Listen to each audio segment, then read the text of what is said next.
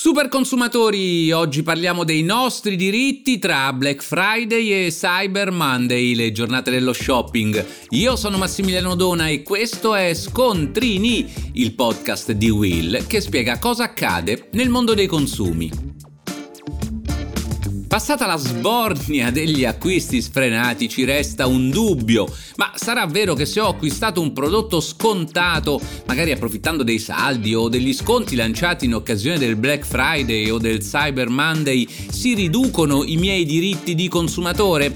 Ovviamente no, ma non deve essere tanto ovvio se è vero che in giro si sente di segnalazioni e reclami contro commercianti che continuano a sostenere che per il prodotto in promozione, beh, le regole di tutela si attenuano.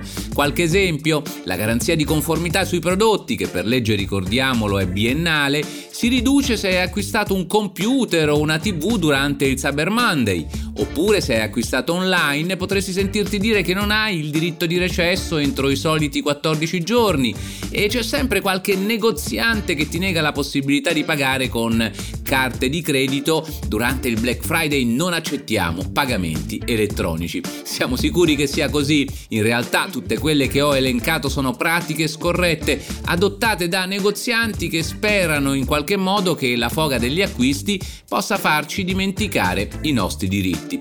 Pesco ancora tra i reclami che ho ricevuto in questi giorni. In qualche negozio, pensate, per usufruire delle offerte ti obbligano ad attivare la tessera fedeltà o a consegnare i tuoi dati per l'iscrizione a una fantomatica newsletter. Davvero assurdo. Insomma, come dico sempre, i nostri diritti non vanno in saldo, quindi se trovate qua e là commercianti che vi raccontano fandonie come queste, beh, sapete che è meglio girare i tacchi e andare a comprare altrove. Ma tra i diversi messaggi che ricevo sui social trovo anche qualche lamentela infondata. Del resto i consumatori non sempre conoscono a fondo i loro diritti e sono molti quelli che mi scrivono ad esempio denunciando di essersi visti negare il diritto di provare l'abbigliamento o le calzature. Tuttavia non tutti ricordano che non è un nostro diritto provare un capo, quindi se durante i giorni degli sconti o durante altri periodi qualcuno ce lo vietasse, sappiate che può ben farlo. Però voi magari andate anche a comprare altrove.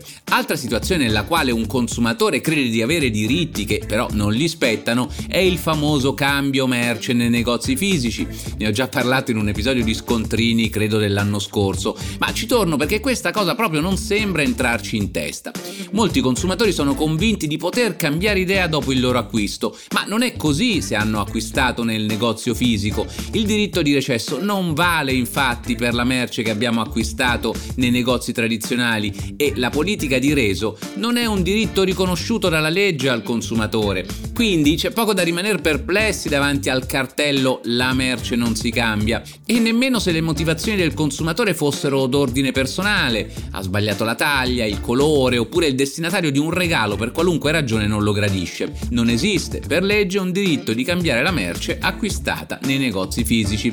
A questo punto in molti chiederanno come mai allora nella maggior parte dei punti vendita una volta effettuato il pagamento ci viene ricordato di conservare lo scontrino per eventuali cambi? Beh, perché in questi casi si tratta di politiche discrezionali del singolo negozio o della catena. Pensiamo a quando per un regalo ci viene ad esempio dato lo scontrino di cortesia proprio in vista di un futuro cambio.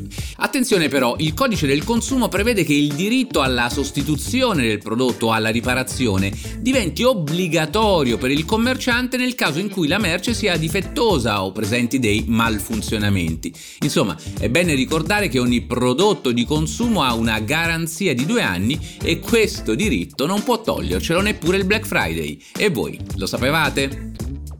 Per oggi da Massimiliano Dona è tutto, ma a proposito di prodotti tecnologici vi racconto di Freedomland, il nuovo podcast narrativo di Will che racconta l'ascesa e la caduta della prima internet tv italiana. Il tutto accadde negli anni 2000 con una quotazione in borsa astronomica, ma proprio quell'anno scoppiò la bolla delle aziende .com e i titoli tecnologici crollarono nelle borse di tutto il mondo e a rimetterci in qualche caso furono anche i consumatori autori. Insomma, Freedomland ci racconta del primo titolo tech italiano a fare flop, una storia interessante, vi invito ad ascoltarla.